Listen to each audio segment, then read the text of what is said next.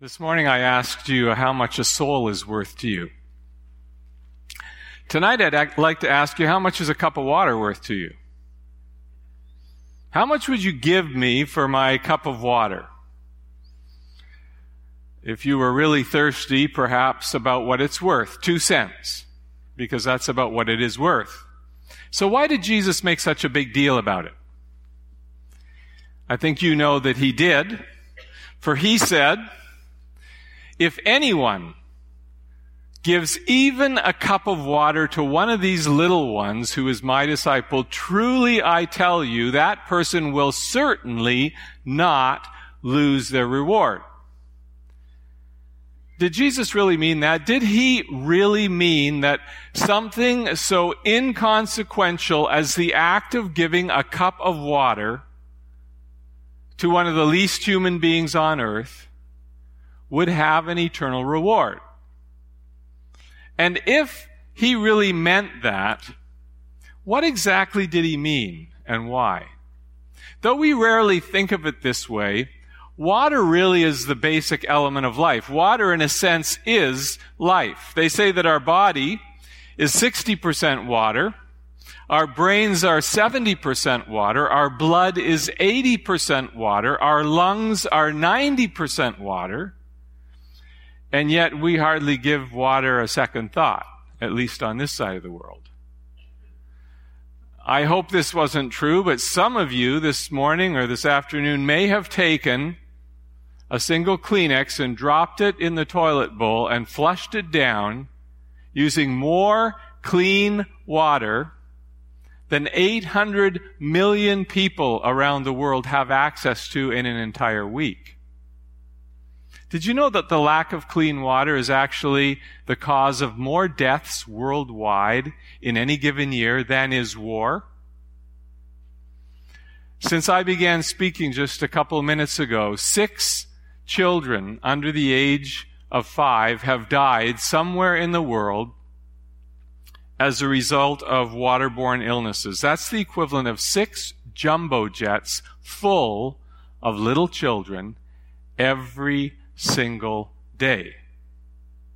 One of those children, a nine month old little girl who, uh, whose father lives in one of the countries where we have some workers in a Central Asian country, she died recently from diarrhea and dehydration. People in that country actually believe that when a child has uh, diarrhea, uh, the way you deal with it is you don't give them anything to drink. And so that little child lost her life, literally, for a lack of a cup of water. Our doctors who work in that country give um, training skills in, in, in basic hygiene and birth life saving skills. That man didn't get the training soon enough.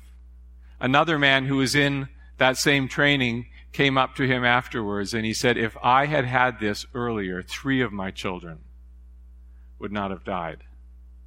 I have to wonder whether Jesus might not have had in his mind, looking centuries down the road, even some of these little ones when he said what he said in this verse in Matthew chapter 10. I want you to look with me tonight at what he says there and to share with you a couple simple principles that I believe each of us needs to understand. So I'm going to read just the last two verses of Matthew chapter 10. Actually, the last three verses, beginning at verse 40. Matthew chapter 10, verse 40. Jesus says, Whoever receives you receives me, and whoever receives me receives him who sent me. The one who receives a prophet, because he's a prophet, will receive a prophet's reward. And the one who receives a righteous person, because he's a righteous person, will receive a righteous person's reward. And whoever gives one of these little ones even a cup of cold water, because he is a disciple, truly I say to you, he will by no means lose his reward. A while back, I received a, a note from a good friend of ours who has supported our ministry for many years. And he said this, I pray regularly that God would use me in a capacity like yours, and I long for the day when I would be free to engage in real ministry. Well, I understand my friend's uh, desire to be used by God. I have to admit that it, it, somehow troubles me that somehow we have convinced a man who spends 50 hours every week rubbing shoulders with unsaved people all over the place through his work that somehow we have convinced him that he is not engaged in real ministry while someone like me who spends almost all my time with believers is involved in real ministry. If what Jesus had to say when he said that he didn't come to call the righteous, but sinners to repentance, if that has any bearing on the subject, which of the two of us is engaged in real ministry? I would suggest both of us are. And certainly my friend is. What would Jesus say to people like my friend? Or to people like you about real, significant ministry in his kingdom? There are two simple truths contained in these verses that I think in, in many respects have escaped the notice of millions of Christians, leaving them effectively sitting on the sidelines rather than engaging in the ministry that God has called them to. The first of those truths is simply this. You have what you need. You have what they need. If you are a follower of Jesus who loves God passionately and loves people sacrificially, you already have what is needed for real, significant ministry. Jesus said you don't have to be the preacher to get the preacher's reward. You do not have to, you do not have to quit your job and become a traveling evangelist to get a righteous man's reward. You do not have to have a seminary degree to make a difference. You do not have to write a theology of missions to make a disciple. You do not have to be able to preach like Andy Stanley to bring God's love to life in this world. Listen, you do not have to take the cup of water that is in your hand and exchange it for the cup of communion in your pastor's hand in order for you to be engaged in real, valid ministry. Whatever God has given you to do, He has given you to do it as full-time ministers of the gospel. When Jesus says that even a cup of water given to one of these little ones, he wasn't raising the bar on significant ministry. He was putting it right down there where any one of us could access it. And for those who were still having trouble believing that he could really mean that, he states it emphatically, all kinds of emphatic words. If anyone he says, gives even a cup of cold water to one of these little ones, truly I tell you, that person will certainly not lose his reward. So listen up. Even a cup of cold water is a valid tool for ministry. Meeting the simplest physical need of the least human being on earth matters. It counts. It is eternally significant. If God can use a cup of water, certainly He can use what He has put in your hand. He can use the passion that He has put in your heart. He can use the profession that He has put on your resume to impact the nations. And yet somehow we have convinced many people like you that what you do every day is not real ministry. Many of us know the name David Green, the founder of Hobby Lobby. 490 stores nationwide, about $2.5 billion in annual sales. Green tells a story of his journey to discovering his God-given significance. He was the son of a pastor, five other siblings in the family, and all of them learned their work ethic by picking cotton to help support the family. When David Green was in uh, high school, he was involved in a class in which he had to do some practical work in a five and dime store. And doing that, he discovered that he loved retail. But this is what he said. All five of my siblings followed my father's footsteps and went into a traditional pastoral life. After I went into retail, I thought I was a second class Christian. It took me years before I understood that God had a purpose for me to fulfill. Imagine that. He didn't think he was significant. He thought he was second class to someone like me, and yet God had wired him for retail. I'm, I'm thankful he learned that because he is impacting the world today through his business. Do you remember what the Apostle Paul called politicians? No, he didn't call them that. I know what you're thinking. No, he didn't call them what we uh, sometimes want to call them. He said this the one in authority is God's servant. Many translations say God's minister. The, use the word uh, synonymously. God's servant for your good. Then he says it again. They are God's servants to bring punishment on the wrongdoer. Then he says it again. For the authorities are God's servants who give their full time to governing. Did you get that? Paul calls them God's servants who are in full time ministry. Now, if he says that about politicians, guess what? It's true of you too. Every one of you are called to full time ministry. It is a misnomer for me to stand up here and say, let me tell you when I was called to full time ministry as if I'm the only one in full time. Well, me and Pastor Paul and, and Pastor Paul and the rest of you are called to nothing. That's a bunch of garbage. Every one of you is called to full-time ministry. Martin Luther was correct when he said it is pure invention that pope, bishops, priests, and monks are to be called the spiritual estate, while princes, lords, artisans, and farmers are called the temporal estate. That is indeed a fine bit of lying and hypocrisy all Christians are truly called to the spiritual estate. There is really no difference between laymen and priests, princes and bishops, spirituals and temporals, as they call them, except that of their work. A cobbler, a smith, a farmer, each has the work of his trade, and yet they are all alike consecrated priests and bishops. How many hundred years ago did he say that? 500 years, and we are still living like this false dichotomy between those like myself and the rest of you. It is high time we stop denigrating the high calling of serving God with whatever He has put in our hands. So what does He put in your hands? Well, let me mention just a few things that are in, really in most of our hands here in the West. I've already mentioned water. We have clean, accessible water. The leading cause of illness and death worldwide is contaminated water from poor sanitation. 800 million people in the world today have no access to clean water. 1.1 billion people still practice open defecation. They have absolutely no sanitary services. Two and a half billion people, about 40% of the world, lack access to adequate sanitation. So nearly 10,000 people every day die for lack of clean water. Some of you have professional skills that could change that.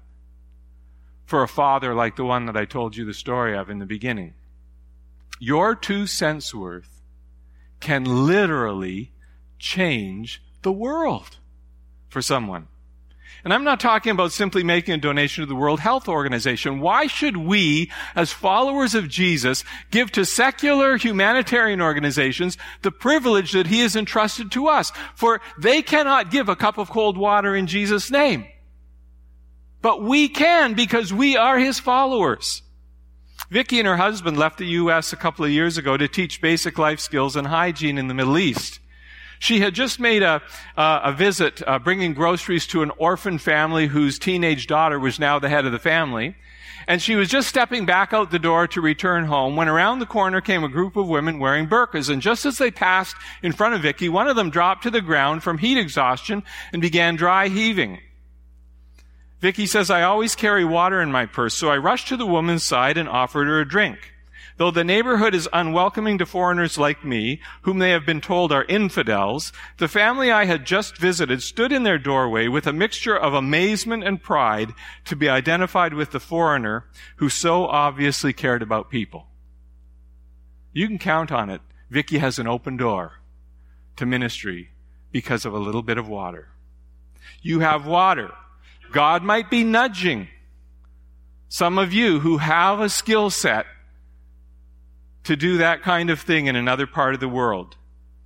Perhaps uh, healthcare or community development, sanitation, clean water solutions, or other related fields to go to work with our team there in Central Asia to bring God's love to life using something as simple as clean water. Secondly, you have English.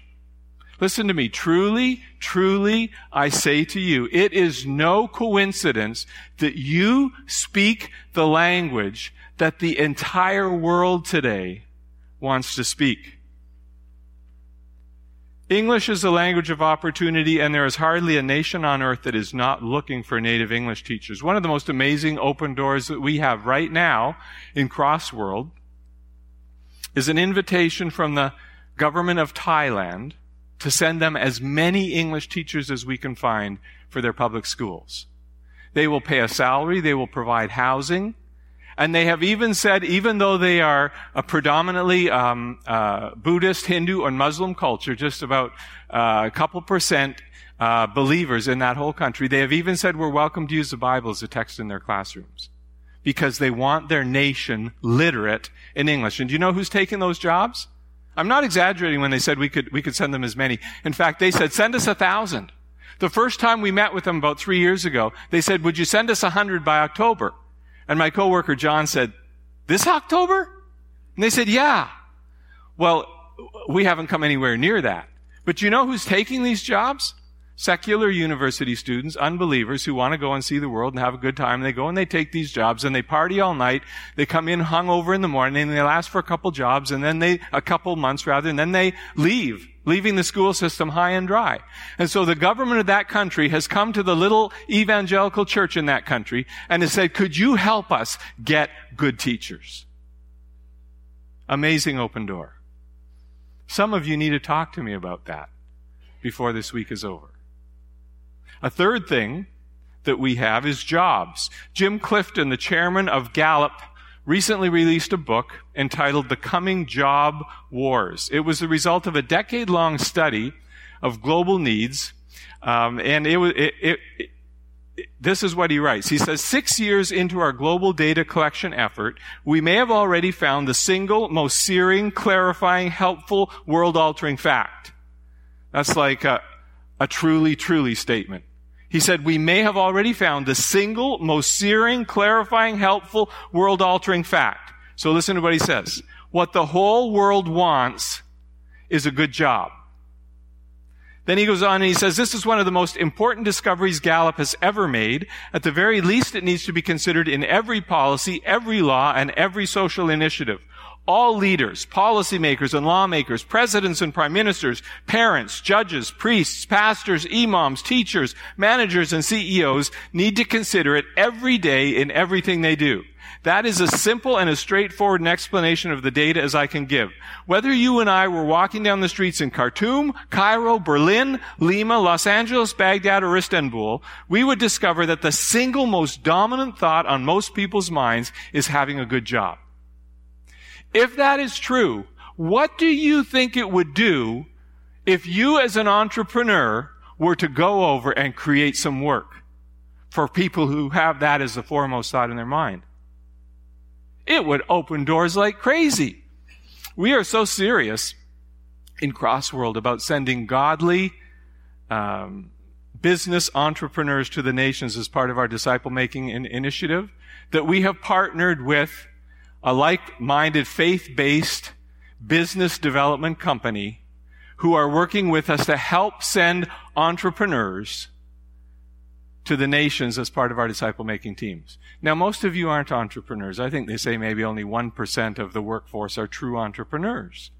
But that means that there might be one or two or three or five in this congregation who could consider taking their God given wiring and doing it in a part of the world where they could bring God's love to life by creating jobs.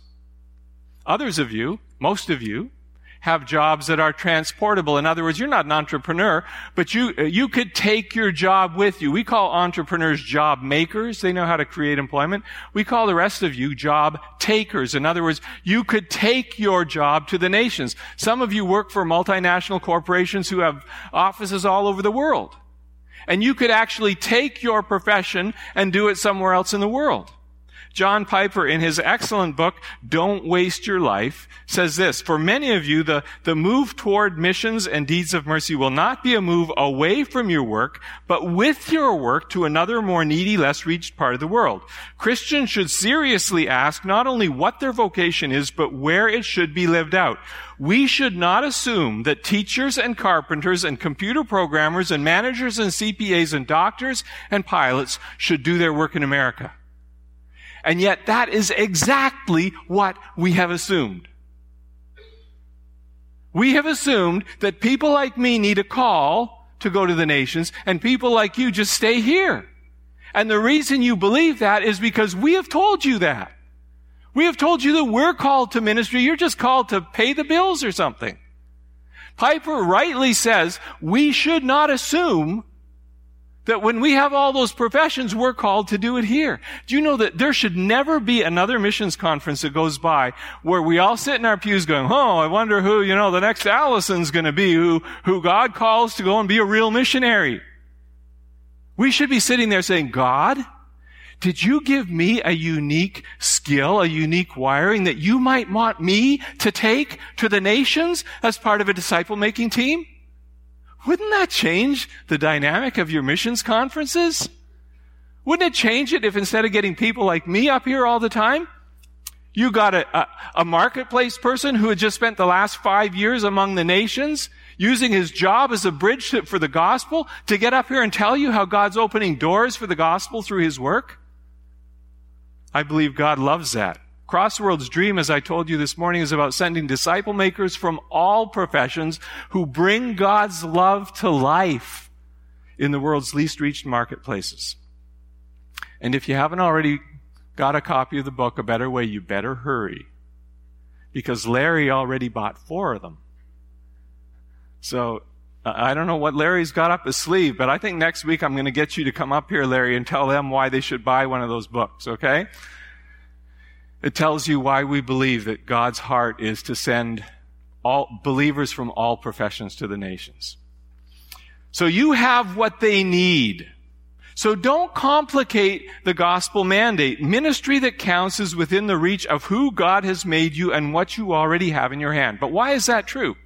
Well, the second thing is because truth flows from good deeds. You have what they need. Why? Because truth flows from good deeds. So not only don't complicate the gospel mandate, but don't truncate the gospel message. In other words, don't only give them half the gospel.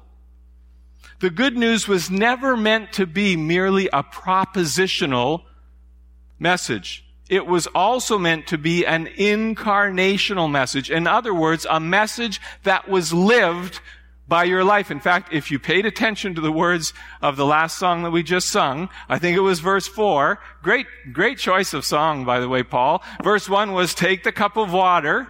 Thank you, Paul. And I think verse four was to, to add to your, your words deeds that show your love.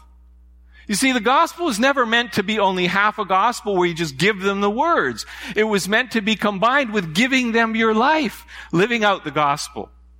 I do not mean by that that the deeds, the deeds of love are a substitute for the gospel. I mean that they are a catalyst for the gospel. Truth flourishes in an environment of loving action. If any of you remember your chemistry days, you might remember what a catalyst is. A catalyst is a substance that precipitates or accelerates an event or reaction. That's what sharing your life with people does. That's what loving people does. That's what doing life with people does. It accelerates or precipitates gospel opportunities. The truest mark of a Jesus follower is not the words of truth that come from their mouth, but the deeds of love that come forth from their hands. And as I said, it's not either or, it's both and. Jesus said, by this all men will know you're my disciples if you tell them. That's not what he said, is it? He said, by this all men will know that you're my disciples if you love one another. He said, let your light so shine before men that they may see your good deeds and glorify your fathers in heaven. The apostle Paul said the entire law, the entire Old Testament is summed up in one word. You shall love your neighbor as yourself. One word. Love. John wrote, this is the message. You want to know what the message, you want to know what the gospel message is? This is the message which you have heard from the beginning that we should love one another. This is his commandment that we believe in the name of his son, Jesus Christ. Amen. We've done that. And love one another. You see, the gospel was meant not just to be something we say with our mouths, but that we live with our lives, that we take into life with us. Jesus actually weds proclamation and incarnation right here in Matthew using five parallel statements and one little Greek word. The little word is the word dechomai, which simply means to welcome or to receive. It's a word of hospitality. Look at the five statements. First of all, he says, he who welcomes you welcomes me. Why? Well, because we look alike. A disciple is like his master. Secondly, he says, he who welcomes me welcomes my father. Why? Well, because he who has seen me has seen the father. We look alike. Thirdly, he says, he who welcomes a prophet because he's a prophet will get the reward of a prophet. Fourthly, he says, he who welcomes a righteous man will get the reward of a righteous man. But the fifth statement is different.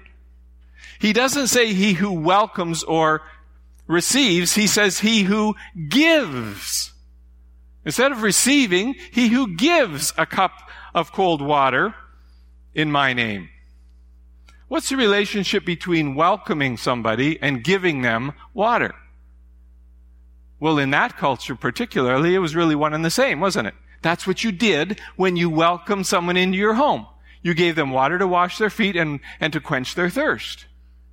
Is virtually synonymous, the two.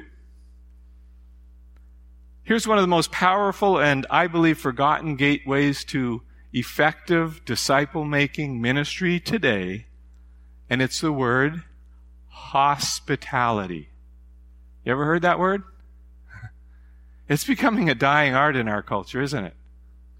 Hospitality, but it's still in the Bible. And it's still something that Christ calls us to do.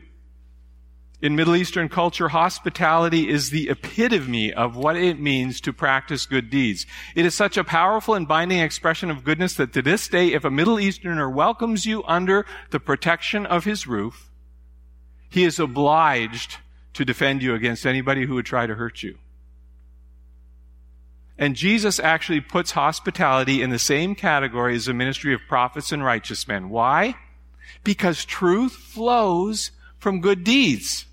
People's hearts open to love and hospitality is one of the purest forms of love that exists. In Timothy and Titus, Paul actually makes it a requirement for church leaders.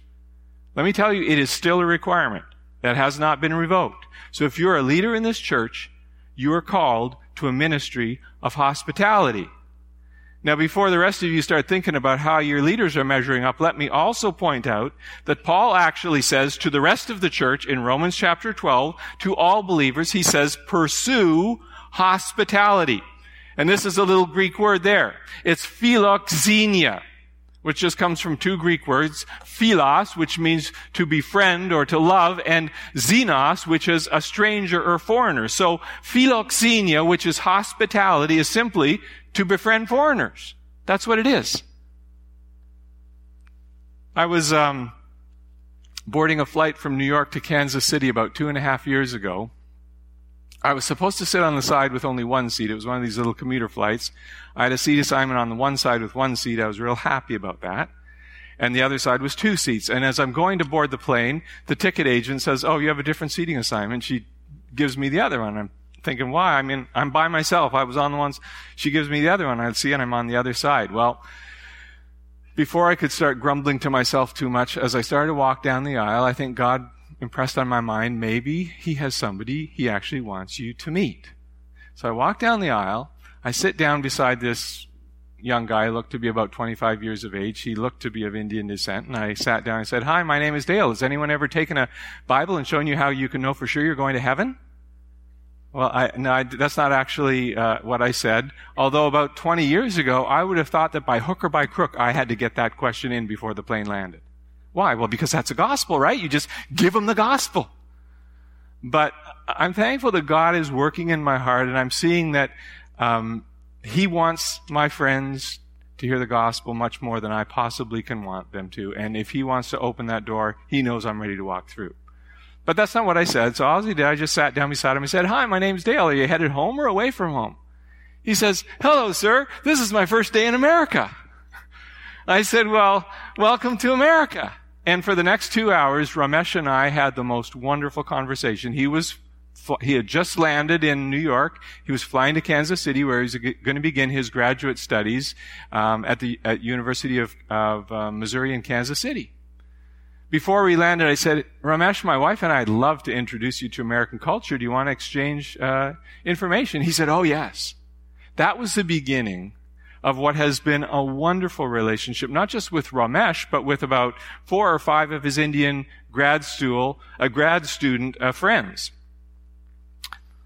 And, and, we have done everything with them. Um, we have gone to baseball games. We've been on the disc golf course. We've had them over for movies. We've made pizza together. They've come over, made Indian food together. We've spent Christmas and Easter and Thanksgiving. We have done, we have spent untold hours and days with these guys. I remember very shortly after we met them, uh, the movie Million Dollar Arm had just come out, Disney movie, and it just come out in video. It's a true story about these American baseball scouts who go over to India to try and uh, find pitchers uh, from amongst the cricket players. And so these guys were had just arrived in America, and I, we said to them, "Hey, if you want to understand American culture, you need to understand baseball. There's this great movie called Million Dollar Arm. You want to come over and we'll watch it together?" So they came over, and I think we made pizza and we watched this movie. We had a great time together. As we were driving home that night, and there were there were five of them in my in my little Hyundai Sonata. Okay, so you know one in the front with me and four of them crowded in the back. And I said, "Hey guys, I'm really sorry you got a crowd like that." They said, "Oh, that's not a problem. We put many more people in the car than this." anyway, we're driving home, and um, and I asked them the question, um, "What's the most difficult thing for you about life in America?" They didn't even have to think. They immediately said two things. We have few friends and no way to go anywhere. I wanted to cry. Here God has brought these beautiful young men to our country.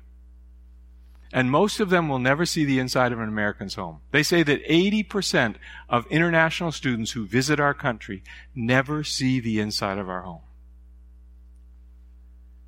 If God has ever given us a chance to give a cup of cold water in His name, there's one right there. When He told us to pursue the love of foreigners. And yet today, to our shame, we are rapidly becoming one of the least hospitable, one of the least foreigner loving nations in the world, aren't we? I like to say that this, the, the number one solution to the threat of Islamic terrorism in our country is not to seal our borders. It is not to build a wall, although I think we better do the best job we can of screening immigrants and try to find out who they are. The number one way to deal with the threat of terrorism in our country is for every Jesus lover to make friends with a foreigner if every one of us did that, there, would be like 15 Jesus followers to every foreigner in our country.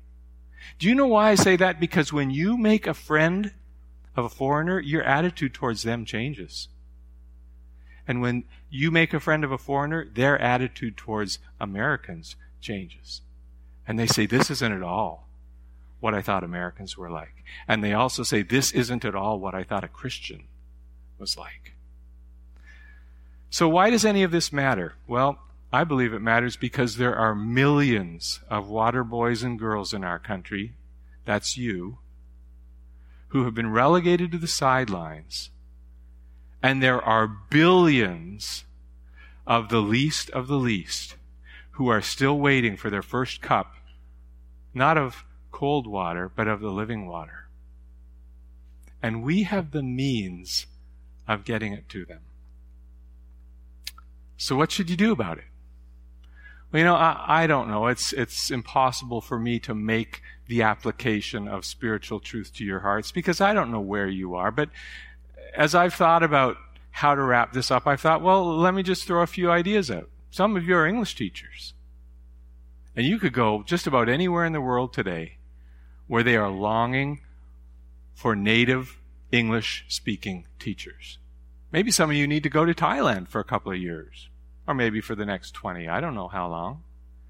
And take what you do best, the way God has wired you, as a means of reaching the nation. Some of you work for companies uh, who are multinational corporations, and maybe what you need to do is you need to go to the vice president of uh, of uh, human resources or, or personnel and say, you know, the next time an opening comes in Dubai or Delhi or Shanghai, I, I would like to be considered for that position.